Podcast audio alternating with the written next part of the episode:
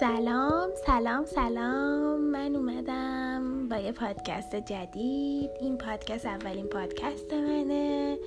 من مونا رجایی هستم فارغ تحصیل معماری.